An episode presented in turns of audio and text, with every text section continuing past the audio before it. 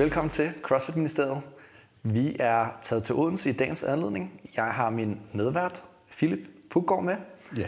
Og vi er på besøg hos Julie Hågaard Nielsens forældres hus i Odense. Ja. Ja, fantastisk øh, villa, må man sige. Det er, den er genrenoveret, og den ligger på en, en flot adresse. Vi skal nok lade være med at, at fortælle den, så der kommer alle mulige fans løbende. Øh, men tak fordi vi må komme. Jamen, det var det så lidt. ja, og, øh, og, og Jul har købt masser af cookies ind og chokolade, og øh, det, det er meget fornemt. Der har du og, virkelig mødt din ja. overmand. Ja, jeg, havde, jeg har taget tre cookies med fra lavkagehuset, fordi jeg tænkte, det var pinligt at komme uden noget. Så hvis vi sidder og tykker lidt, eller spiser et eller andet, så, øh, Ja. så, så er det derfor. Jamen, der skal ikke mangle noget her jo. Det, det er vel værtskabet. Ja, det, det, vi føler os meget velkomne.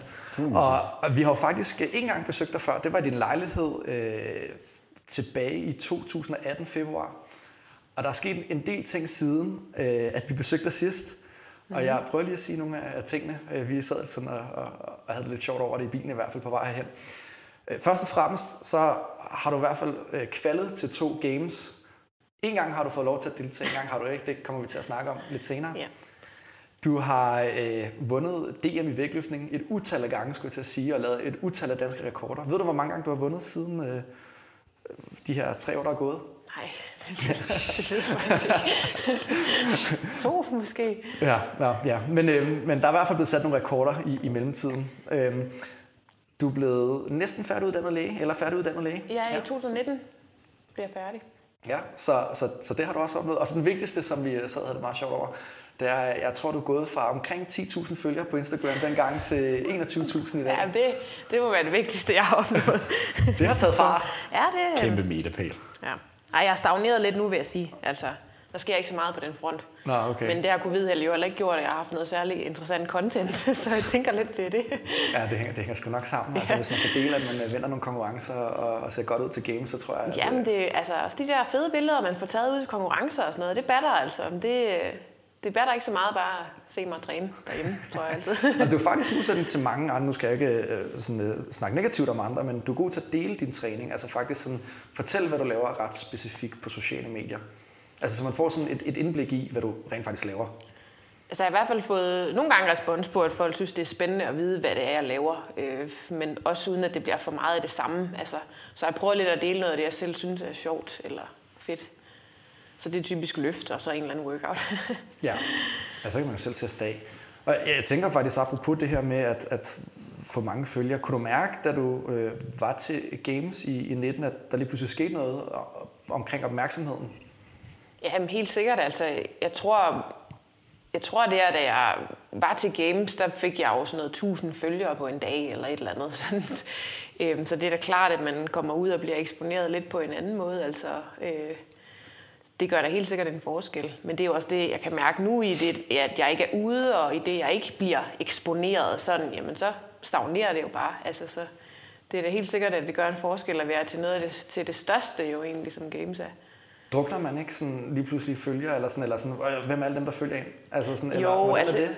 Jeg synes også, det, altså, det er lidt underligt, fordi de fleste følgere, jeg har, er jo, er jo ikke danske. Altså, det er jo fra alle mulige andre steder i verden. Så, men nogle gange tænker jeg da også bare, at halvdelen af dem kan være robotter. Altså, det ved jeg ikke. så, men jeg synes, jeg, altså, jeg synes, jeg har ok interaktion med mange af mine følgere og sådan noget. Så det der, altså, jeg synes, det er sjovt, at der er nogen, der sidder og følger med i, hvad jeg laver, og ja. venter lidt på at, at se, hvad, hvad laver jeg nu. Altså, så. Ikke fordi vi skal snakke om Instagram i, i en time nu her, men, men jeg, jeg synes bare, det er meget sjovt at, at, sådan, at, at høre ind til også, fordi at sådan, nogle gange forestiller man, når man har sådan, ja, 20.000 plus, at sådan, åh, så må man drukne i beskeder, hver gang man laver et opslag eller en story eller sådan noget. Eller det, det er stadig til overskue? Jeg synes, jeg synes, det er stadigvæk til overskue, men det kommer land på, nogle gange så vælter det lidt, og andre gange så, så er det egentlig fint nok. Men det er jo, altså Instagram er jo også grunden til, at jeg har fået sponsorer og alt sådan noget. Altså man skal bestemt ikke øh, negligere det. Det er jo bare et medie, som, som mange ligesom bruger til at opbygge deres sådan fundament også jo. Altså, så jeg synes, at det, hele, det er jo en vigtig del af ens arbejde på en eller anden måde også man skal investere noget tid i det. Ja, og, og, og, og apropos, at du siger sponsorer, jeg skal selv nævne, at vi er sponsoreret øh, i dagens adledning af, af, af Sportshøjskolen øh, Aalborg, og, øh, og det sætter vi kæmpe pris på, øh, fordi at det gør jo nemlig, at vi har mulighed for at tage på besøg øh, i Odense og, og få nogle midler til at, at rejse ud og, og besøge atleter rundt omkring i landet. Og apropos Sportshøjskolen øh, i Aalborg, har du selv øh, dyrket noget vægtløftning der øh, og, og besøgt den? Ja, jeg har været derop på øh, samling flere gange, nej, måske en gang. Og så øh, har jeg også været til øh, løftet CDM hold derop, så jeg har været der et par gange. De har nogle øh, virkelig gode øh, vægtløftningsfaciliteter, og også den der linje på deres højskole, så det synes jeg, det er fedt, at de dyrker det op. Ja, præcis. At de, de har nemlig øh, mulighed for, at man kan gå på CrossFit-linje, Øh, apropos derfor vi måske er sponsoreret af dem, og, og man Jeg håber, kan, det er derfor. ja, også kan gå på øh, vægtløftningslinje, som du siger. Kim Lønge øh, er øh, coach derovre, øh, en legende inden for vægtløftning, som vi også har noget podcast med. Har du, er du blevet coachet af Kim Lønge før? Øhm, altså kun lige sådan enkeltstående gange i forbindelse med, med samlinger, så jeg har mødt ham. Øh, men øh, det, det har ikke været ham, der primært har coachet mig. Det har været øh, enten David Havmann eller så Anders Bendix, der har været på. Får du stadig, øh, egentlig, træner du stadig under øh, Anders Bendix med vægtløftning? Og, eller? Altså, jeg, jeg er jo stadigvæk et medlem af IK, øh, men jeg har jo faktisk ikke, øh, på grund af 2020 og covid, ikke løftet øh, til noget sådan længe, fordi det har desværre ikke øh, passet med, at jeg kunne de der få gange, man kunne sidste år. Øh, så lige nu... Øh, venter jeg egentlig bare på at kunne få lov til at stille op til et eller andet igen. Så, så man kan sige, at altså, min primære kontakt med, med David, som er min vægtløftningstræner, er ikke eksisterende lige nu, fordi jeg har ikke rigtig noget, jeg skal sådan Ja, træne op til, Nej, eller så, et, et, et, EM? Eller, nej, det er jo det. Så lige, lige nu laver jeg bare crossfit, og så ser vi, altså så er det sikker på, at, øh, at han har lyst til at hjælpe mig igen, hvis jeg, hvis jeg skal noget mere vægtløftning. Så. Mm. Ja, det, og det er godt nok spændende, hvor, altså, hvornår at det bliver muligt.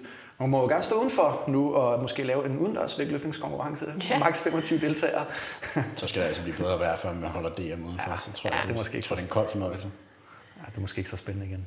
Nå, men i hvert fald, Sportshøjskolen er, er, er sponsorer, øh, og, og tjek dem ud på øh, sportshøjskolen.dk. Eller på og, Instagram. Øh, eller på Instagram, der ja. kan I sikkert også godt... Øh, ja, og hvis I har nogle spørgsmål, så kan I skrive til Rasmus Horslev. Eller skrive til os, Instagram. så hører eller vi dem, ja. hvis det er nemmere at finde. Lige præcis. Men jeg tænker, at vi går lidt tilbage øh, og snakker om dagens første emne, som er Games 19 og 20. Ja, 20 er bare ikke så meget games, men vi skal snakke lidt om, hvordan måske det var øh, ikke at kunne komme afsted. Men, men før det, så øh, gjorde du øh, ja, det, som måske er en crossfitters allerstørste drøm, at komme til Games. Og prøv at beskrive mm. øh, og, og opnå det. Altså, var det noget, du havde drømt om, eller troet på kunne ske, eller det var jo mærkeligt, fordi jeg har, min primære drøm har jo altid været at komme til regionals. Altså det var jo der, hvor jeg ligesom startede med at gå efter det i 2018, og det ikke lykkedes med det. Og så pludselig så sker der jo hele den ændring i, øh, i måden, man laver åben på, og hvad man kan få ud af det, som gør, at, at hvis jeg vandt der, så ville jeg få en billet direkte til Games, så det var jo helt vildt underligt på en eller anden måde, og så stå med den billet i hånden, fordi jeg er ligesom sprunget et eller andet form for mellemled over. Men når det så er sagt, så synes jeg bare, det var, altså, det var jo vanvittigt egentlig at, at stå med den følelse af, at nu kunne jeg komme til USA, og nu kunne jeg komme til Madison og konkurrere mod de allerbedste. Øhm, og derfra kan man sige, var det jo bare, altså, det var svært for mig ligesom at, at kun fuldstændig fokusere på det og være i det, fordi jeg havde også en embedseksamen, jeg skulle overstå den sommer, inden jeg skulle afsted der, så så, så alting eksploderede bare ind i mit hoved, tror jeg. Men øh, det var bare... Ja, det er sådan to kæmpe ting, altså på én gang, ikke? Altså du ved, sådan, øh, øh, endelig så bliver man færdiguddannet læge på det tidspunkt, og kommer til games, altså det er sådan virkelig to ting, man, hvis man skal huske tilbage på et år i ens liv, så vil det jo nærmest være ja. det, ikke? Jeg vil sige, at 2019 var fuldstændig sindssygt overvældende over for mig, fordi at jeg jeg havde arbejdet så målrettet, både mod selvfølgelig at blive færdig som læge, og også på at, forsøge at vinde åben. Og når det hele bare går op i en højere enhed, jamen, så kan man jo ikke være andet end bare øh, lykkelig over det. Øhm. Hvornår går det op for en? Sådan, fordi jeg tror, at jeg er jo amatøratleten her. Jeg kan slet ikke forestille mig at kvalde til games. Er det sådan i øjeblikket, hvor man de sidste leaderboards bliver offentliggjort, hvor man sådan, fuck, jeg gjorde det, eller er det sådan først, når man kommer derover, at det ligesom går op for en, shit, sådan, jeg er her rent faktisk? Altså, jeg tror, at det, det først rigtig slog mig, da det var, at jeg ligesom kom derhen og mm. kom i gang med det der registrering og så alle de andre og var, og var i det. Altså, fordi ellers er det jo bare sådan en abstrakt ting, som du ser på YouTube eller har set i de der dokumentarer. Sådan, det er jo ikke noget, du kan forestille dig overhovedet, hvordan det ville være. Jeg har ikke prøvet det før, så, så jeg vil sige, ja, øh, det der med at, at, at kvalde og ligesom få en besked i ens øh, inbox om, at du skal afsted, det er jo stadig ikke... Øh, altså, det er stadig ikke mål med, når du så står der, fordi det er ja. først der, man sådan rigtig forstår, hvad ja. der skal til at foregå. Og virkelig også godt forestille dig surrealistisk, ikke? fordi at man har jo de der billeder, især Tim Butchers, øh, da de kvalede øh, som nummer 5 i Berlin, hvor de sådan ikke vidste, om de havde gjort det eller ej, og de sådan bliver kaldt op i højtalerne, ikke? altså der, hvor man sådan noget, hvem bliver top 5, og de bare går mok. Ikke? Ja. Altså der får du den der ultimative forløsning. Og der må du jo have stået øh, herhjemme, eller du ved, nede i gymmet og sådan, du ved, opdatere lige der bort. Ja, ja, ja lige præcis. Det lidt, altså. Ja. Det er, sådan, det er sådan lidt uh, antiklimaks følelse, ikke også? Men det står der sådan, Nå, jamen så skal jeg bare have en eller anden officiel melding, og der går så uger, før den kommer jo ikke. Altså, så ja, det er jo bare... video-reviewsen og sådan ting, ikke? Ja, Open workoutsene. Ja, så det er jo... Alting var så usikkert, og sådan på en eller anden måde, så får du jo bare ikke den der sådan der kommer ikke nogen med en eller anden gylden billet til dig, vel? Altså, så det, det føles sgu bare som om, at det er sådan en eller anden drøm, mm. indtil man står der. Det lyder også meget pragmatisk at få en, sådan, en mail i inboxen, ja. i stedet for sådan på konkurrencefloor, sådan, du skal til games, ja. bare sådan, hey, her er en mail. Ja, jeg, jeg, jeg, jeg kan huske selv, øh, det, sådan, det der var vildt, som jeg prøvede individuelt, det var, der var noget, der hed Athletes Games, og det var sådan lige under regionals niveau. Og der kvalede jeg som nummer 99 ud af 100.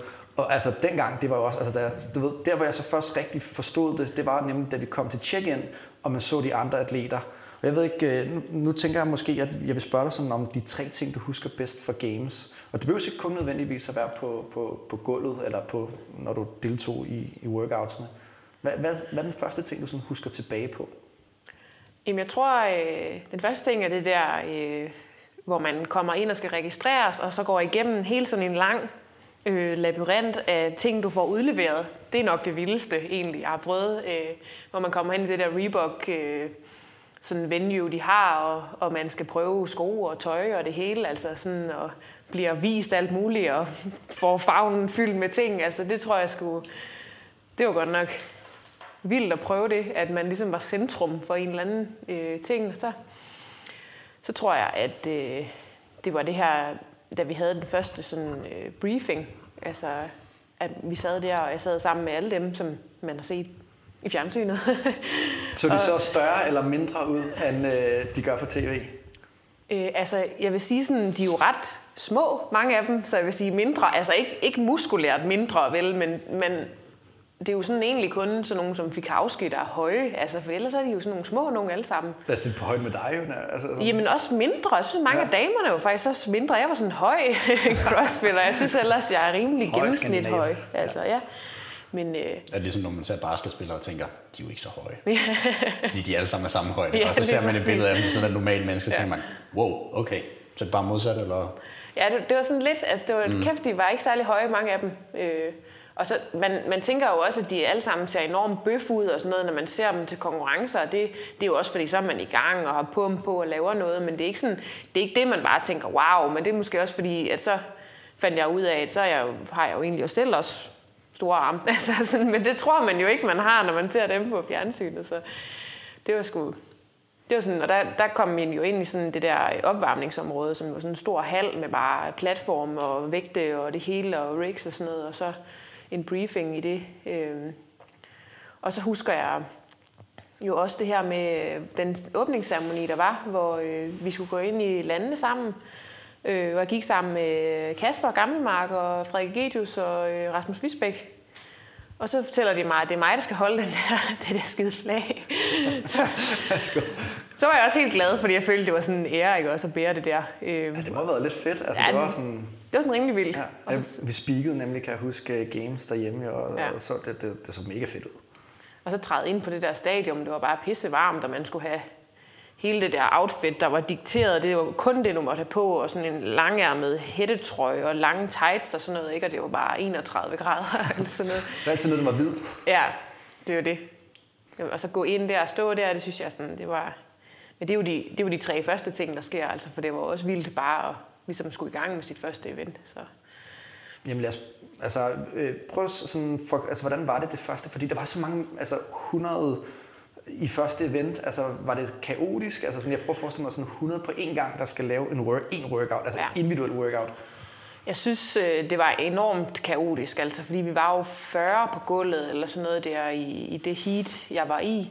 Og så skal de jo organisere en sådan, at man skal jo møde op på et bestemt tidspunkt, og så efter et bestemt tidspunkt, så bliver du kaldt hen til de der båse, man skal ind og stå i. Der skal du også være i noget tid derinde. Øh, Så sådan, det der med, at man varmer op, og så står man så og venter i det ved jeg ikke, 20 minutter eller sådan noget, inden du rent faktisk kommer ind på gulvet og skulle marchere over til det der stadion sammen med, med så mange andre. Det er egentlig, altså, det er vildt, når man ikke har prøvet noget lignende før, altså i den størrelsesorden. Og så er det bare går i gang, og så løber der bare 40 mennesker rundt, og man, sådan, man ved slet ikke, hvor man er, og alle de der tilskuere, og, og den løberute, vi skulle på, har man jo ikke sådan prøvet eller fået vist. Altså, så gør man bare et eller andet. Jeg følger bare lidt efter, ja. hvor de andre løber. Og så skal du ind og finde din, dit, dit name tag igen, for du skal jo ind på din egen bane, ikke også? Og så er det med at finde et eller andet ræb, som er ledigt, fordi der var jo også ja, 40 af dem, ikke? Altså, så det er jo sådan... Altså jeg kan huske til Butchers Classics øh, sidste gang, der foregik i Ballerup Super Arena, da man så skulle løbe øh, over fra svømmehallen. Ja. Ja. Du var også selv med Ja, der ja. med Sara Armanius, kan jeg Jo, huske. lige præcis. Altså, det var jo sgu svært nok at finde tilbage på sin bane Ja. ja. på det tidspunkt. Og, altså, vi var 10 på banen, ikke? Og Ja. sådan noget, hvor fanden skal jeg hen? Og så der kommer man ind, ikke? Og sådan, "Ej, hvorfor peger min dommer, ikke? Ja. Altså, jeg tænker bare 40 øh, på en gang på det der stadion der. Og, altså, der Jeg er kan ikke engang huske, hvordan min dommer så ud, for der stod så mange af dem jo, ikke? Så jeg kan sagtens stå og vinke til mig, og jeg sådan, øh... Står der fem, fem rækker Ja. og vinker. Sådan, er det mig? Hvad er det for nogle båse? Det kan godt være, der er noget, jeg ikke ved her, men hvad er det for noget med, at man bliver lukket ind i en bås? Jamen, det er, sådan, det er jo fordi, når du går i gang inden, så er der sådan nogle, sådan nogle jern, det er bare sådan nogle gitre. Så skal Okay. man ligesom stå derinde mm. sammen med fire-fem andre. Efter man har opvarmet, eller før man varmer op? Øh, altså efter man har varmet op, så okay. Skal du stå der og vente, og så skal du ligesom, så er klar til at gå, så går man sammen over, og så skal ah. du igen stå og vente over på det andet venue i sådan en lang kø, hvor du bliver stillet ind efter den bane, du skal stå på, så må, så må man Nogen gå ind. nærmest Og at blive så, kold på den tid. jamen, det gør man. Igen. Altså, man skal jo tænke på, at, at det her, den workout, I lavede, det var jo meget høje rope climbs løb og øh, squat snatches, som Mm. var relativt tunge. Øh, det var 84 for herrer og omkring 60 60, kilo ja. for, for kvinder. Øh, og altså, selvom at det ikke var et maxløft, fordi du kom ud for samme øvelse, mm. hvis det er et maxløft. Altså, det er bare skåret, det kan jeg godt fortælle. Men altså, stadigvæk en, sådan her workout her, altså sådan, du ved, du får pulsen helt ned, og altså, det er lang tid siden, man har mærket øh, vægten, hvordan den føles, og det er derfor, man nogle gange ser folk, de går ind og fælder den. Det er i hvert fald det første løft, faktisk. Ja. Øhm, for lige sådan, wow, når det er sådan, den føles. Altså, Jamen, det er da også det, jeg tænker, hvornår der bliver helt kold øh, inden, kunne jeg Ja, så er man bare så fyldt med adrenalin og sådan nervøsitet, og sådan, at det bare, at, at jeg synes i hvert fald, det er jo svært at vide, hvad laver jeg? Altså, går det her for hurtigt? Går det her for langsomt? Det gik tydeligvis for hurtigt, ikke? Altså, men man kan bare, det kunne jeg slet ikke mærke, sådan, fordi at jeg bare mistet hele den der føling med, sådan, hvordan føles det, da jeg varmede op? Hvad skulle jeg der? Ikke? Også, altså, så, det er jo bare, det er jo, det er jo erfaring, man får, og ting, man lærer, øh, og det er jo min første situation på den måde, ikke? Altså, så det er sådan, det er jo svært at sige, at jeg kunne have gjort noget anderledes. Men, Ja, det, det, det er svært at gøre det anderledes, hvis man ikke har prøvet noget lignende Ja. ja. før jo. Så, altså sådan, så jeg tænker sådan, altså hvis du husker tilbage på den workout med, sådan, altså sådan, husker du det, altså det jeg øh, hørte dig sige, er sådan lidt sådan, wow, hvad skete der? Altså sådan, man tænker sådan, Ja. ja. altså man kan næsten ikke engang huske, hvad der foregik, Nej. fordi det gik så hurtigt.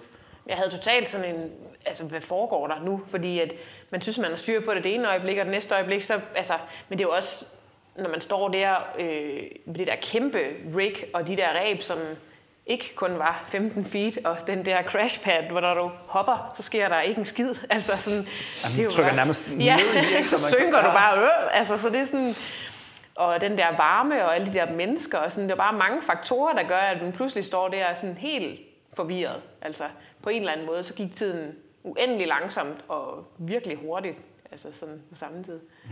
Så, Og, og, og det er jo det ved CrossFit, det er jo, at jeg kan ikke huske, hvad timecam var, men altså, det var sikkert omkring en 16 minutter. Øh, var det ikke det omkring? Jo, eller? det tror jeg, jeg kan heller 16, ikke ja. Men, men det, det er bare så kort tid, altså, at man når nærmest ikke sådan, ja, altså, du kan ikke måske komme ind i et flow, som hvis nu du lavede triathlon, mm. hvor man også har lidt den samme start, hvor alle bare hopper ned i vandet, og det er helt kaos, men ja man, det er alligevel så langt et event, øh, at man når at finde en rytme, man når lige sådan, åh, slap nu af. Altså sådan, du ved, at det går for hurtigt det her.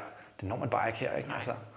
Men jeg synes, altså, det er jo fedt, fordi for en eller anden måde, så det var to events, men de to events har givet mig sindssygt meget erfaring, altså alligevel dyrebar erfaring mm. også jo, fordi man skal jo få det et eller andet sted, og det er jo synd, at på en eller anden måde, så tror jeg gerne, at jeg ville have haft nogle større konkurrencer inden eller op til games, men det gjorde det der med, at jeg læste til embedseksamen, det er bare ret umuligt. Altså, så jeg kunne da godt have tænkt mig lige at have haft en generalprøve eller to. Øh, ja, en, men, en French throwdown. Ja, ja et eller andet, ikke også? Altså, men jeg ved sgu ikke, om det havde gjort nogen forskel, fordi størrelsen af den scene, man træder ind på, det er bare altså, overvældende. Kan du mærke efterfølgende, når du, hvis du har, nu ved jeg ikke, om du har været en live-konkurrence efterfølgende på grund af pandemi og alt muligt, men har du ligesom stået i en konkurrence, hvor du har følt dig mere rolig på grund af, at nu var du der, og der var 40 mennesker, og det var et stort kaos, så det, man har stået i på det tidspunkt, har været sådan, om, om det er jo bare... Altså noget lige at være i Dubai der i december. Det er rigtigt, ja. Øh, I 19, og det var klart, altså det var allerede med, med det i bagagen, følte jeg mig mere mm. altså rolig og på en eller anden måde mere sådan klar over, hvad kan der ske her, og hvordan kan det føles og sådan noget. Så det er helt sikkert, at, at jo mere du eksponerer dig selv for det og, og prøver det, mm. altså jo mere kan du også håndtere det, og jo bedre kan du håndtere det. Så det er sådan, det var jo også det, at jeg gerne ville have gjort her øh, det sidste års tid, ikke? at bare få en masse af det. Altså det er den der følelse af, at det er et stort gulv, der er mange mennesker, og folk er gode og sådan noget. Hvad gør man mm. for at lære det? Ikke? Ja, og nogen finder ud af, at de performer bedre i sådan en setting mm. på en eller anden måde, fordi de finder en eller anden øh, drivkraft i den adrenalin, de får ved det, og andre finder ud af, at de måske skal arbejde endnu mere på at holde overblikket. Ja. Øh, jeg kalder det øh, Sara Sigmundsdottir øh, problemet en gang imellem, at det her med lige sådan, åh, det, det hele går næsten for ja. hurtigt. Øh, og, og når man lærer at håndtere de der ting, så kan det virkelig blive godt for nogen. For at sætte et lille punktum øh, omkring Games 2019, så kunne jeg godt tænke mig at høre, at du nævnte selv, at det blev desværre ikke til mere end de her to workouts, på grund af at det, den måde, det var sat op på, den mm. struktur, der var. Hvordan var det? Altså sådan, var det startet før, at det, eller overstået før, det nærmest var startet, eller hvordan oplevede ja, du det? altså, det er jo helt klart den følelse, jeg sad med. Øh, altså sportsligt var det slet ikke det, jeg havde håbet på, og sådan, at jeg havde ønsket at få ud af det, fordi at jeg ville jo gerne have været med mere. Altså, jeg ville også gerne have have prøvet noget konkurrenceformat, ligesom mange af de andre, du ved, hvor man konkurrerer i en fire dages tid, og man ligesom kan placere sig måske rigtig dårligt i et event, og så bedre i et andet event, og netto giver det så en eller anden placering, ikke også? Men, men de der cuts, så det er jo, kan jeg godt forstå, at det må man gøre, når der er været 142 mennesker til games.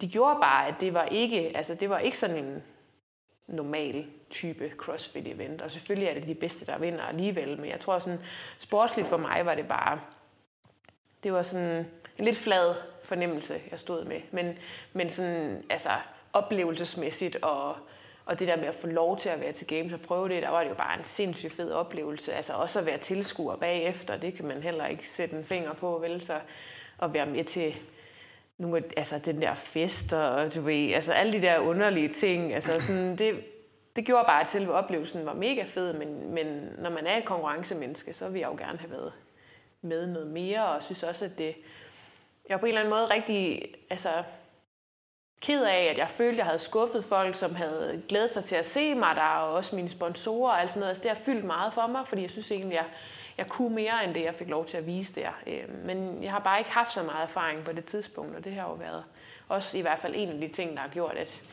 det ikke blev til mere. Så. Ja, og det er bare benhårdt, fordi at så forlader man konkurrence, øh, hvor man, altså, man er ikke engang øm næsten vel. Altså, man er sådan, ah, ja, altså, det, åh, jeg kan godt forestille mig, at det har været træls, at man ikke fik lov til at vise, uh, hvor dygtig du er til at svømme også. Altså, mm. altså, det kunne virkelig have været sjovt. Altså, yeah. Og nærmest måske komme i top 10 i en workout. Mm. Meget sandsynligt. Lige præcis, og det er jo sådan nogle ting, det er jo bare, det er jo livet, altså det kan man jo sidde her og være ked af bagefter, og man kan også sagtens sidde og sige, at uh, hvis bare ting havde været sådan og sådan, så var det nok sket, for det, det gjorde det ikke, men, men man kan godt have lov til at ønske, at det på en eller anden måde var blevet til, til noget mere, fordi det, jeg godt kan lide at lave, er jo crossfit. Mm. Altså, så det gad jeg sgu godt bare have fået noget mere af på det tidspunkt. Ikke? Og, og jeg tror, at sådan, hvis man har startet med et, med et svømmeevent, så kunne det også have været en fed oplevelse for mig. Altså, mm. så. Var der en af de efterfølgende workouts, så hvor man var til som tilskuer, hvor man har siddet og tænkt, den gad jeg godt have lavet? Altså, sandsynligvis dem alle sammen, men der er jo nok nogle af dem, hvor man tænker, her vil jeg nok være rigtig god. Nej, men jeg, altså helt sikkert svømme, det der svømme paddle event, ja. vi havde været så fedt for mig at være med i. Mm. Øh, jeg er rimelig glad for, at jeg ikke skulle lave alt det der sprint, noget de lavede. Men jeg tror da også, at vi har gjort det udmærket på den der rock run, der faktisk var jo lige dagen efter, og mm. sådan, øh, også indenfor på, øh, på Mary og sådan noget. Altså, så mm. det gad jeg da sindssygt godt at prøve i det der setting, altså også at være med indenfor og sådan noget. Ja. Men det er sgu bare kun de bedste, og der er jeg i hvert fald ikke med jo. Altså. Ja, jeg mener også, at du har trænet del med Jacqueline Dahlstrøm, mm. kan det passe? Ja. Og øh, hun er altså en, der virkelig har gjort det godt til en del sanctionals, og har ja. I modsætning til dig på det tidspunkt i hvert fald meget erfaring ja. med at konkurrere på hun højeste niveau. Hun vandt også to sanctionals det år jo faktisk. Præcis, hun var altså, virkelig i god form, ja. og jeg kan i hvert fald, som jeg minder det, huske, at jeg tror, hun øh, ikke præsterede, som hun gerne ville i de mm. første workouts der, og blev også fanget i de der cuts, hvor det var sådan, altså det, altså, ja. det, det var ikke bare en hvem som helst, der også røg ud Nej. af den årsag.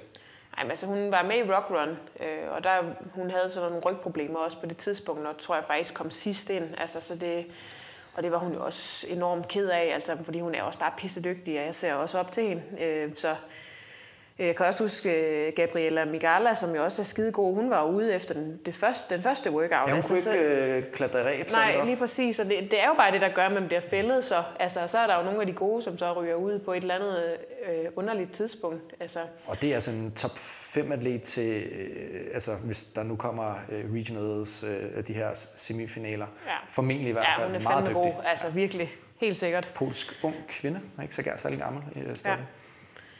Mm. Så hende glæder mig også til at se, altså lave noget, for hun har virkelig også flyttet sig altså, siden dengang. Men det, jeg tror bare, at, at hvis jeg skulle vælge, så ville jeg øh, hellere have været til et eller andet stort event, som gav alle lov til at konkurrere i fem dage. Altså ligesom jeg prøvede i Dubai, det var, det var sindssygt fedt.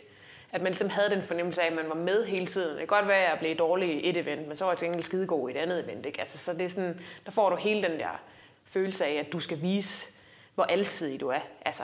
Man når måske også at nyde det mere ja, helt over sikkert. et par dage. Man når ligesom sådan de der naver dine over lekser ja. på en eller anden måde, så bliver man sådan... Oh, man får noget rutine ind, og man får det der med at få sovet ordentligt, og man ved, hvor man skal hen, og man kender måden, de dømmer på, og man ved, hvor man skal møde op, og hvordan man skal varme op, og bla bla bla. Alle de der små ting, der bare gør, at det bliver nemmere og federe at være med. Altså, så. Jamen også, hvis man ved, man altså, har, altså, det er et event, og måske går videre, okay, jeg gik videre, så, så er det et event mere, ja. ah, fuck, så er det slut. Ah, ja. fuck. Altså sådan, ja, man, man kan ikke nyde det heller. Nej, det, det er virkelig meget stress på en eller anden måde. Altså, så man får ikke helt taget det ind. Man går bare nervøs for, om man er ude. Er man ude nu? Nå, nej, ude nu. Okay. altså, så, ja. Præcis. Men vi sætter punktum på den måde øh, med, med vores korte snak og, om 19. Og, og så synes jeg også, at vi lige skal nemlig øh, snakke kort om 20. Det er måske ikke så meget at snakke om øh, på grund af øh, coronapandemien, men du gjorde det jo igen. Altså, du blev Danmarks bedste øh, atlet til Open og af den årsag kvalificerede du dig igen til Games. Og ja, det, en ting er jo at spørge om, hvordan er det at, øh, at gøre det to gange i træk, men jeg vil hellere spørge dig om, øh, altså, hvordan var det ikke at få lov til at tage afsted? Altså... Jamen, det var jo, altså det var jo bittert, men man kan sige, at på en eller anden måde var der en lang periode op til, hvor havde jeg, lidt set den komme? Ja, det vil sige, jeg havde lidt indstillet mig på, at det var det, der skulle ske, også for det var overhovedet ikke realistisk, at man kunne gøre noget som helst af den slags games, der var i 19 mm. der sidste år. Men uanset om man har forberedt sig på det eller ej, så er det sgu stadigvæk surt at få at vide, altså, fordi man har ligesom betalt det der gebyr og meldt sig til og alle de der ting, og så er det sådan, nej, du kan ikke lige få lov alligevel. altså, så mm. øh, virkelig surt sad man og håbede lidt på, at man kunne få lov til at lave det her online games? Det var jo kun nogle særlige udvalgte, der fik lov til ja. det. Øhm. Ja, specielt fordi, når de så gjorde det på den der måde med, at det var sanctioned vinder, og så, hvad var det, top et eller andet? 20, 20 tror det var, ja. Det synes jeg var surt, fordi at så, øh, så var man ligesom på en eller anden måde, øh, altså, så var man lidt heldig. Ikke, jeg siger ikke, at dem, der har vundet sanctionals, er heldige, men de havde i hvert fald været ude til et event, og været afsted og vundet det, ikke også? Og på den måde fået en billet, og nogle af dem kan jo være på, en, altså på sin vis nemmere end andre. Og når det så giver adgang til den der online del af det, det synes jeg skulle være lidt... Altså, Ja, man må sige, du havde måske lagt en anden strategi for din sæson, hvis du havde Ja. vidst det på forhånd. jeg havde da helt sikkert prøvet noget mere at komme ud, hvis det var. Jamen, præcis, altså, så, så, så har du måske fået de der 1-2 sanctional på altså, Ja. konkurrencegulvet. Lige præcis. Også fordi jeg havde valgt så at tage til Dubai. Det, altså, det var så en af de sværeste sanctionals, ikke? også for at få den oplevelse og for forhåbentlig at vinde nogle penge og sådan noget. Men så skulle jeg have prioriteret anderledes. Altså, mm. Jeg stod og ventede på at komme til German uh, Throwdown, som jeg havde kvalet til, og der skulle jeg have været så måske afsted der til uh, Strength and Depth i stedet for. Altså, det kan man sagtens sidde og sige, men det var da sådan, jeg ville have prioriteret, hvis jeg havde vidst det. Ja, og så havde vel også muligheden for at øh, måske konkurrere i top 10-feltet, altså Ja. ja. få noget erfaring mod nogle af de andre, altså, som også er mm. dygtige. Og mens Dubai, der, hvor du kan gøre det godt i svømmeevents, øh, fordi du jo har den erfaring mm, med din baggrund, men måske har lidt svært ved at, at konkurrere i top 10 i det mm. felt, ikke? ja. så kunne man virkelig have det sjovt i Strength and Depth eller ja. de andre sanctionals. Lige præcis.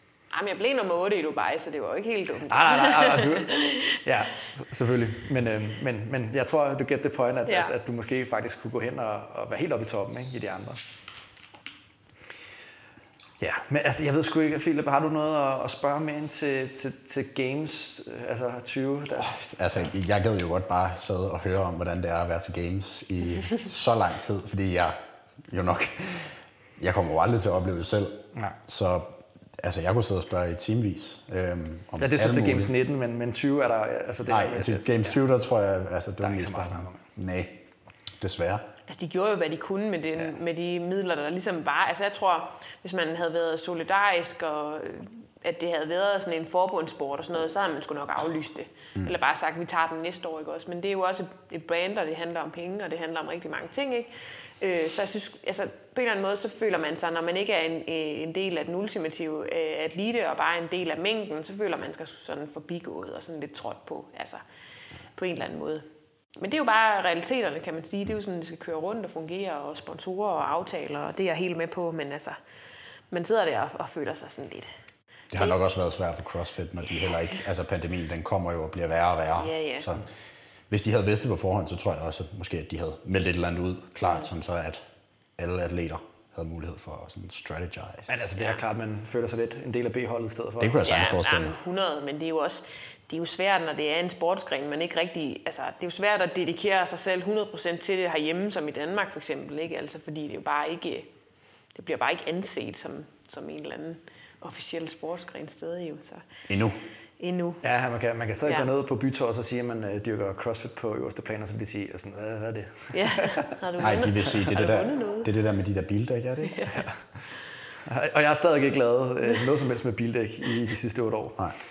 Men øh, det er stadig Ej, har du aldrig slået på sådan en, øh, sådan en hammer på sådan en bildæk? Ja, det har jeg faktisk ikke. Jeg har, jeg har flippet et, men jeg ja, har aldrig jeg også slået øh, med en hammer. Nej, det har jeg faktisk prøvet. Okay. Det, Det må være til en fotoshoot, fordi at man... Nej, nej, nej, jeg har prøvet at se en CrossFit-team en gang, med så reelt set slå med sådan en hammer på bildæk. Nå, altså, så lige før du er mere crosser end jeg er. Okay. Men jeg tænker så, at øh, i forlængelse af, af det aflyste games her, så er vi jo nu nået frem til sæsonen i 2021. Og jeg vil sådan set starte med at spørge dig, hvad målsætningen er for det forestående Open, der kommer. Jamen altså, jeg vil jo helt sikkert bare gerne i, øh, i de der quarterfinals til en start, og så vil jeg gerne øh, til en af de der semifinals, der er. Øh, så altså, målet er jo selvfølgelig stadigvæk at se, om jeg kan være den bedste herhjemme, men det er jo så ikke det, der er afgørende nu i år, kan man sige. Nej, det er nemlig det. Altså, vil du ap- ap- approache, vil du øh, lave Open med, på en anden måde nu end tidligere?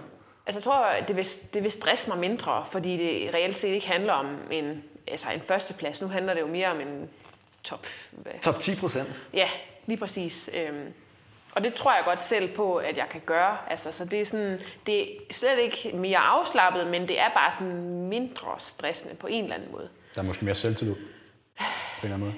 Ja, altså, der, der er måske mere ro i det. Mm. Altså, Altså, der er jo ikke noget pres altså, for at præstere på samme måde. Jo. Altså, du, altså, sådan helt simpelt, så kan du jo lave workouts en enkelt gang, og så, jo, okay, så bliver du nummer 12 i Danmark, but who cares? Ja. Altså, du skal jo pike til kvartfinalerne. ja, helt sikkert. Og jeg synes også det der med, at altså, nu har de sagt noget om, hvor meget og hvor lidt udstyr man skal bruge. Altså sådan, Jeg ved sgu ikke rigtigt, altså det taler jo ikke sådan helt til min fordel, at man skal bruge meget lidt udstyr. De har jo fjernet romaskinen, og det er jo, øh, altså, det er jo øh, en sikker vinder øh, ja. i Danmark for dig i hvert fald, når der er en romaskine med. Jeg elsker romaskinen. Ja. ja. Kommer til at savne. Men altså, jeg har en forventning om, at de der kvartfinaler bliver meget sådan, altså alle et eller andet konkurrencesetup, hvor man bare skal hamre fire workouts på fire dage. Altså, mm. altså. Ja, der kan man måske kigge på de tidligere altså sådan, uh, teen og masters qualifiers, der ja. har været, eller eksempelvis The Games uh, online, der blev afholdt. Jo, præcis. Formentlig er det noget af den stil. Ja. Så på den måde kan man sige, at, at mindre pres på til Open, øh, og, og måske mere fokus på, øh, eller 100% fokus på kvartfinalerne. Helt sikkert. Altså, men det er jo også en underlig tid, fordi jeg synes, jeg aner ikke rigtigt, hvad jeg kan, eller hvor jeg er. Jeg ved ikke, hvor andre er henne. Altså sådan, så det er sådan lidt... Altså, jeg vil jo gøre det aller, allerbedste, jeg kan, men jeg synes, det er meget, meget surrealistisk, at det er det, vi gør lige om 14 dage, fordi sådan, at jeg kan stadig ikke helt se, hvordan at man skal kunne holde semifinals om tre måneder. Altså, fordi det, det føles meget urealistisk for mig, at man bare kan sige, okay, vi holder en kæmpe konkurrence, flere tusind tilskuere, rigtig mange atleter, dommer og folk, der skal sætte ting op og sådan noget. Det har jeg svært ved at se, hvordan det skal kunne lade sig gøre. Det må jeg alle sige. ja, og, og nogen kan måske få lov til at rejse, nogen ja. får ikke lov til at rejse. Så det bliver måske, altså, der kan man også øh, falde på grund af, at man ikke må rejse. Og det er jo det. Altså, jeg er jo privilegeret kvæg mit arbejde. Jeg bliver færdigvaccineret lige om lidt, ikke også? Altså, men det er jo ikke alle, der kan det. Altså, det er jo sådan, hvis det er det, der kommer til at handle om, at vaccinepas, og, og nogle lande har flere restriktioner end andre, jamen, så bliver det måske bare sådan lidt, hvem kan møde op? Det er så dem, der, der får lov, ikke også? Altså, meget underligt. Ja, og, og det er jo altså, åh, det er også lidt ærgerligt, fordi at nu er du først, altså din bedste år i CrossFit-karrieren har jo været de år, hvor, du, øh, hvor der ikke har været regionals, øh, altså hvor du, øh, du har ikke kunnet kvalde til det, mm. og nu har du rent faktisk mulighed yeah. nemlig for at få dit yeah. regionals, ikke? Altså, øh, som er semifinals nu, og, og så er det fucking usikkert, om man øh, kan få lov til at deltage til det. Og det er, det er så svært at være i den der usikkerhed. Det synes vi jo alle sammen med alle aspekter i vores liv, ikke også? At det, det er bare sådan, man ved ikke, hvad man skal mene om noget. Og det ja, tror prøv, jeg egentlig... Prøv at fortælle lidt om, om, om motivationen med træningen under sådan en ja. periode her. Jeg synes, det, jeg synes, det er enormt svært, og det er jo ikke... Altså, nu har jeg været privilegeret af begge omgange. Altså, i første lockdown fik jeg nærmest bygget mig et helt hjem i en tom bygning, som en af mine papfars venner havde her i byen, ikke? Altså, øh, og det var der mange, der ikke havde mulighed for. Men jeg synes bare, når man ikke når man ikke har noget, og man ikke ved, hvornår ting åbner op, og man ikke ved, hvornår du kan ligesom komme tilbage på gulvet og sådan noget, så, så daler motivationen bare, og det, Altså det skal jo ikke tage noget fra alle dem, som kan man sige, skal træne hjemme på deres stuegulv, og det vil jeg også altså, tage hatten af for, at de kan, fordi nu har jeg gjort det i tre dage, jeg synes, det var frygteligt. Send more chalk. ja, det, det er bare, altså jeg, jeg ved godt, at jeg er privilegeret, men jeg synes simpelthen, det er så svært, når man er elite, ikke at have den der sådan, gulderåd, eller ikke at vide, hvad man skal. Øh, fordi jeg elsker træning i, i sig selv, og det vil jeg altid komme til at gøre, men når man skal gøre det så intens, så vil man ligesom gerne se, at der er noget. Så jeg synes, motivationen har helt klart været dalende, også efter vi lukkede ned her nu anden gang, fordi så kunne jeg ikke være, hvor jeg plejer at træne. Jeg skulle finde et nyt sted at være, og nu har jeg også rykket igen. Og der er bare mange usikkerheder i forhold til det her med, men hvad nu hvis jeg kommer i nær kontakt med nogen i næste uge igen, så skal jeg isoleres forfra. Ikke? Også, altså, det er bare sådan det, det er enormt svært at være topmotiveret, når ens drøm kan slukkes på sådan to sekunder, ikke også? Potentielt, synes jeg. Så. Ja, og, og, som atlet, der har du jo et træningsprogram, du skal følge, ja. og når man ligesom ikke kan følge det ordentligt, så er man også sådan, ah, nu kan jeg ikke følge det ordentligt, og, ja. og så ah, det er irriterende, så gider jeg slet ikke at lave Nej. noget. Eller, altså sådan. Man bliver enormt stresset over det, synes Der er mange faktorer, som stresser en, hvad nu hvis, og hvad nu hvis, og jeg ved godt, at altså, jeg prøver også at øve mig i ikke at stresse over ting, jeg ikke kan håndtere, eller ikke kan ikke kan gøre noget ved fysisk, vel? Fordi det er jo bare spildt energi, men det er bare, altså det er sgu svært, for vi er også kun mennesker. Så man bliver bare påvirket af den her usikkerhed og, og ændring i rutiner, og, og, og at det er svært, for eksempel som vi snakkede om at, at holde øh, tungen lige i munden med at tracke ens mad og holde styr på det hele, ikke? Også fordi, at, at man er bare ikke der, hvor man, hvor man får det, sociale input fra sin træning, og man får det sociale input fra sin fritid, og alle de der ting, som gør, at man bliver glad, og som man bliver løftet op. Altså det mangler sgu bare. Mm. Så det er bare et langt, surt grind nogle Jamen, gange. Jeg synes især det, du nævner, det der med sådan, jeg ved jo godt, hvordan jeg træner, hvad jeg laver, men jeg ved overhovedet ikke, hvordan sådan, jeg står i forhold til andre, og det er ikke fordi, mm. at man prøver jo altid og, og snakke meget om, som du selv meget fint gør det her med at fokusere indad til, øh, på, øh, og, og fokusere på de ting, jeg selv kan håndtere. Men det her med, at man ikke aner, okay, altså normalt ved man jo, okay, der var den her konkurrence, der var mm. de her mm. workouts. Mm. Jeg laver, typisk så laver man jo øh, en enkelt gang om ugen, eller to gange om ugen, ja. noget lignende, der har været til en konkurrence, så kan man ja. sammenligne, hvordan ligger jeg, der er ingenting at vurdere situationen ud fra. Ej. Altså sådan, det er sådan helt mærkeligt. Altså sådan, man aner ikke, hvordan andre træner eller noget som helst. Jeg forestiller mig også, det må være, eller det ved jeg så ikke, om det er, men når man er eliteatlet og måske træner for andet end sjov, men det må vel også være svært det der med, når man træner alene, at der ikke er andre mennesker så mm. meget. Øh, altså, jeg tror ikke, jeg ville få trænet lige så meget, som jeg gør, hvis det ikke fordi jeg havde en rigtig sød og rar nabo, der har noget udstyr, jeg kan komme og låne yeah. og kan træne sammen med dem. Øh, men det ved jeg ikke, om det også er gældende, når man er sådan eliteatlet. Altså, jeg er jo bare hyggeatlet og træner, fordi jeg synes, det er sjovt, og kan godt lide de mennesker, jeg træner med. Ja, men der er helt klart kommet, altså jeg synes engang, der har jeg altså, været mere drevet af det der, at jeg skulle bare træne, så jeg mm. kunne godt gøre det alene, og det kan jeg også godt nu, men der er helt klart mere incitament for mig i at komme ned og være sammen med nogle mennesker, som jeg synes, det er sjovt at være sammen med, og det kan godt være, at vi ikke altid laver præcis det samme, vel, men de er der, og de er med til workoutsene, og det betyder enormt meget for mig, så jeg sådan, jeg har aldrig troet, at jeg skulle blive det, men jeg er blevet enormt afhængig af, sådan at der er nogen, der gider at træne sammen med mig. Mm. Og jeg synes det er surt at slave mig igennem alene. Altså, Selvom i dag, når jeg skal lave den der lange lørdagsworkout, vi altid har, jeg bliver, altså får så ondt af mig selv. Jeg bliver sådan, åh, det er også synd for mig, jeg kunne også, altså så, man bliver ligesom ikke holdt til ilden på samme måde. Øhm, mm. Så der er jeg enormt fascineret af for eksempel sådan en som Andreas, som bare kan hamre alene hjemme i hans, øh, i hans gym, men jeg har også indtrykket af, at han har enormt meget sådan, der kommer indenfra af drive og bare passion af pommeren til. Øh, der står quotes på, ja. på hver en øh, væg. Og det, og det har jeg nogle dage, og så nogle dage har jeg det ikke. Altså, fordi det svinger sgu sådan lidt, vil jeg sige. Øh. Men det er jo også vigtigt at kunne anerkende det og, og vide, hvordan man har det, fordi så kan man ligesom ud fra den viden, så prøve at få det mest optimale ud af mm. det, man så har til rådighed. Ikke? Altså... Jeg tror også, når man er elite, altså når man går op i sport, der skal jo komme noget indenfra. Der skal være rigtig meget driver og motivation og disciplin, fordi ellers så gjorde du det jo ikke det handler jo ikke kun om, at så står der to venner og venter, og så får du det gjort, fordi du skal også kunne putte dig selv ind i det og leve efter det og ville sove efter det og alle de der ting. Ikke? Også, så, så det er helt sikkert, at den del er der. Men nogle gange, så har den bare lige brug for at blive løftet lidt af, at der er nogle andre mennesker. Ja, og måske endda især i CrossFit, hvor øh, altså selvom øh, at du har nogle sponsorer, og jeg, ved, jeg aner jo overhovedet ikke, hvad du tjener noget som helst, eller hvis du overhovedet tjener noget. Øh, men, men når man ikke kan leve af det fuldtid, mm. så er der altså også noget nødt til at være en indre motivation, ja. der, der driver værket på en eller anden måde. Ja, helt sikkert. Men basalt set, så synes jeg jo bare stadigvæk, det er pisse sjovt. Altså, jeg kan... Dengang jeg svømmede, der kunne jeg hurtigt synes, at det blev ensformigt. Der var nogle træls perioder og sådan noget. Men, men egentlig så synes jeg faktisk, at øh, 8 ud af 10 træninger er fede og sjove. Ikke altid det går lige godt, men jeg gider godt. Og det er jo det, der er. Altså, det er jo det, der er det ved den her sport, som er så alsidig og fed, at jeg synes egentlig bare, at det, øh, det er mega sjovt. ja, og det vil jeg også sige er vigtigt, at det du siger, fordi når jeg øh, coacher mine atleter, øh, som gerne vil tage deres øh, CrossFit seriøst, så er det vigtigt at sige, at, at det kan ikke være hver træning, der er sjov. Nej. Men, men hvis du har øh, i hvert fald øh, de her 7 ud af 10 træninger, der er sjove, så er det et godt tegn. Mm. Altså sådan, du ved, fordi der, så kommer der tre lige pludselig, der bare er nederen. Men hvis du kommer igennem dem, og resten er fedt, så, så, så kan det godt blive til noget. Fordi man kan jo ikke blive god til noget på et halvt år. Nej, det er jo så. det. Og det kan jo godt være, at der er dele af din træning, f.eks. vægtløftningen, der går på mig til, men så er workouten måske meget fed. Så man kan altid vinde et eller andet, et eller andet sted. Det kan også være, at det bare er accessoryen, der er mega fed, fordi du må lave curls eller et eller andet, hvad ved jeg. Men det, der er jo alligevel tit nogle ting, der lige løfter lidt. Eller, jeg elsker at lave curls. ja, jeg kan godt lide at lave curls. og i det mindste, så, så, så kan du jo træne øh, lige nu så ja. i USA øh, CrossFit. Uh, Enormt privilegeret, ja. vil jeg bare sige, og det er, også, det er jeg virkelig klar over.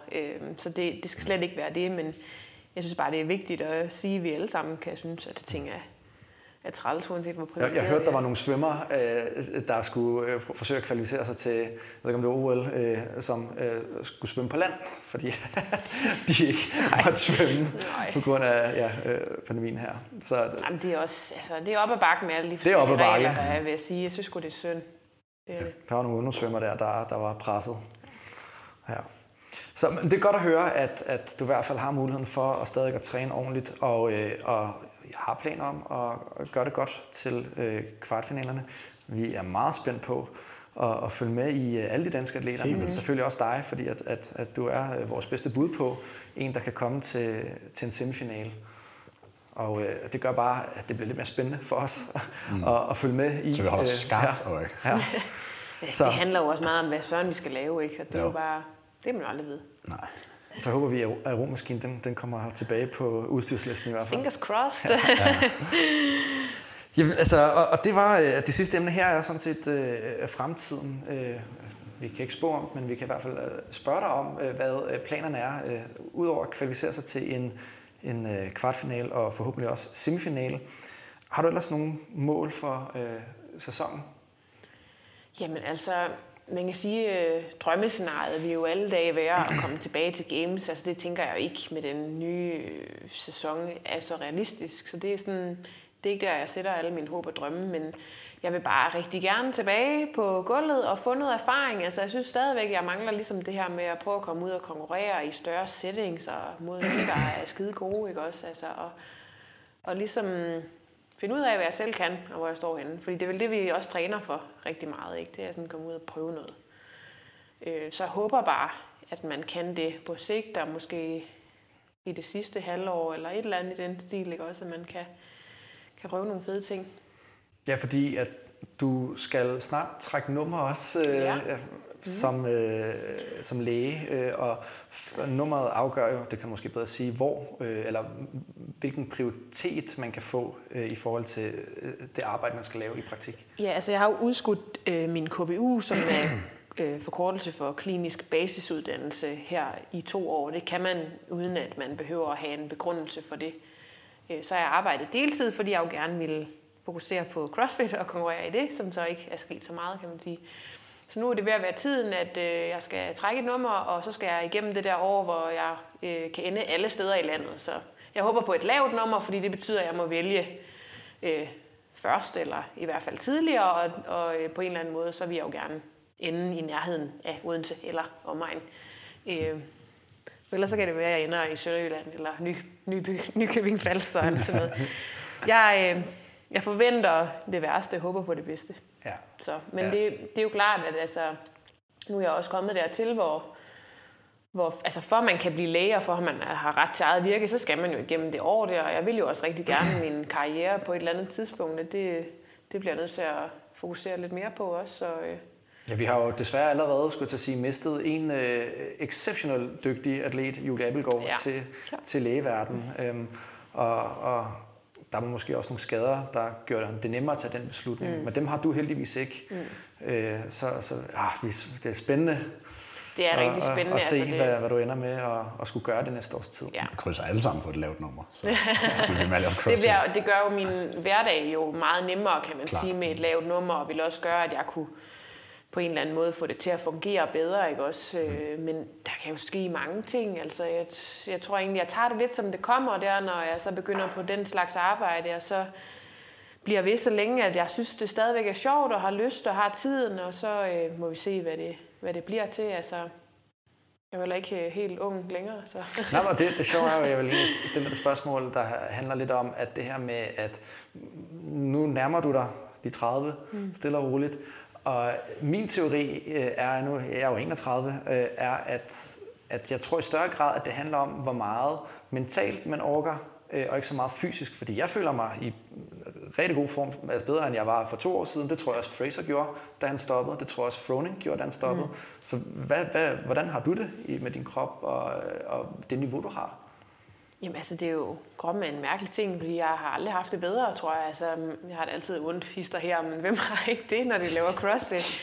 Det- Jeg føler, at jeg stadigvæk har potentiale og kan blive ved med at blive bedre, og også stadigvæk kan yde rigtig meget. Altså, det, det tænker jeg egentlig meget over, og føler mig også sådan privilegeret over, at man kan være så stærk og i form egentlig. Altså, det er jo ikke fordi, at... Altså, det er jo ingen alder, kan man sige, vel? Og, men jeg har det godt, altså, så jeg tror også, du har ret i det der med, at hvis man kan være fokuseret, og hvis man kan gøre sine træninger effektive også, mens man er i gang, så kan man sagtens øh, blive ved med at udvikle sig. Øh, og det handler jo også om, når i hvert fald når du skal konkurrere rigtig meget om det mentale aspekt. Så hvis man bliver ved med at udvikle sig på det punkt, så kan jeg ikke se, at det skal være en hindring. Altså jeg har jo også læst på fuld tid og, og læst op til embedseksamen og håndteret det altså på en eller anden måde. Så jeg ved godt, jeg kan, hvis det er det, jeg gerne vil. Øhm, men det tror jeg, jeg skal sådan mærke lidt efter, hvad, hvordan det føles.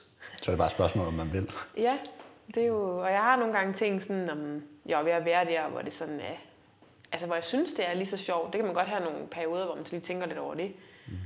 Men så synes jeg, jeg skulle stadigvæk, at jeg ville ønske, at jeg bare kunne gøre sådan her de næste fem år, bare leve som en atlet, og alligevel så kan jeg jo også godt lide at tjene nogle penge ved siden af, så det gad jeg også godt, men øh, det er jo bare sådan i det fag, jeg har valgt, at det, hvis du gerne vil videreuddanne dig, og det skal man jo lidt, så, så er det den pris, du betaler. Ja, det er de vilkår, der simpelthen er.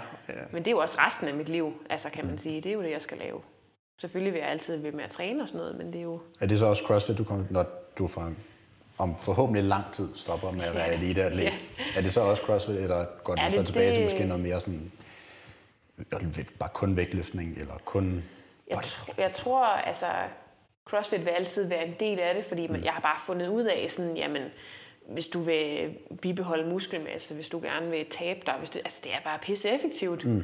Og det der jeg godt kan lide, sådan, du kan godt lave en, en 20 minutter smadre workout, og så er det egentlig nok for resten af dagen, og så kan jeg egentlig også godt lide lige at lave lidt bodybuilding og sådan nogle ting, ikke også? så det kan jeg sagtens hygge mig med, tror jeg. Så ja. helt sikkert, at jeg tror, CrossFit og mig, vi kommer til at være venner for livet, fordi altså, det, øh, if it ain't broken, why fix it? Præcis. ja.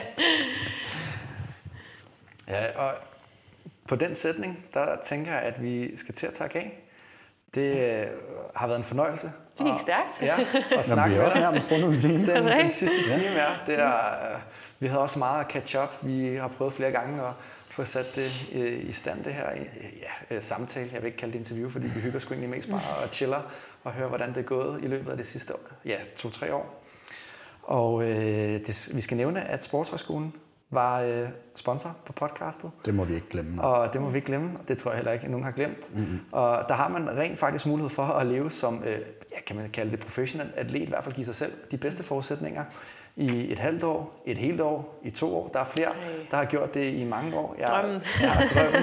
Nana Bold, tror jeg, som har været, mener det er hendes efternavn. Nana i hvert fald, der var med i podcasten øh, for øh, en del episoder siden, har været der i knap to år, og jo længere tid man er der, jo billigere bliver, øh, bliver øh, ugeprisen også. Sådan. Så øh, der er fordel ved at blive der i lang tid. Mm. Så tak for i dag. Tak for og det. rigtig mange tak, fordi I lyttede med. God træning derude.